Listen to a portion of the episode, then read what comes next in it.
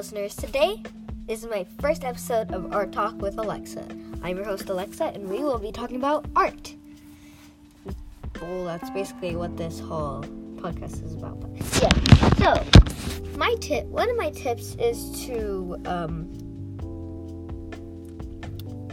so you write, you write on your paper very lightly with a pencil, very light pencil, just on this, like, just like a little scribble in between the two spots that you want and use a blender or your thumb to blend it in. It makes it look very textured and it's really cool for faces.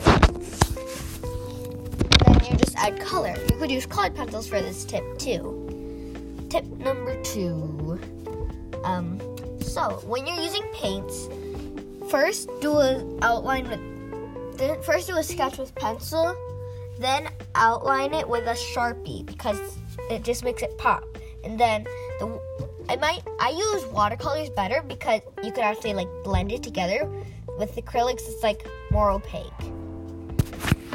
And then the next tip number three is crayons. Crayons are kind of chalky, so I would not recommend using them. Crayons are like for little kids, you know and then um, always have an animal next to you when you're doing it. Like if you have a pet, then this is a perfect time to use art because pets bring out inspiration for some reason with me. It might not work for you, but it works for me. So yeah, this was a really short um, episode, but see ya later, my little artists. Bye.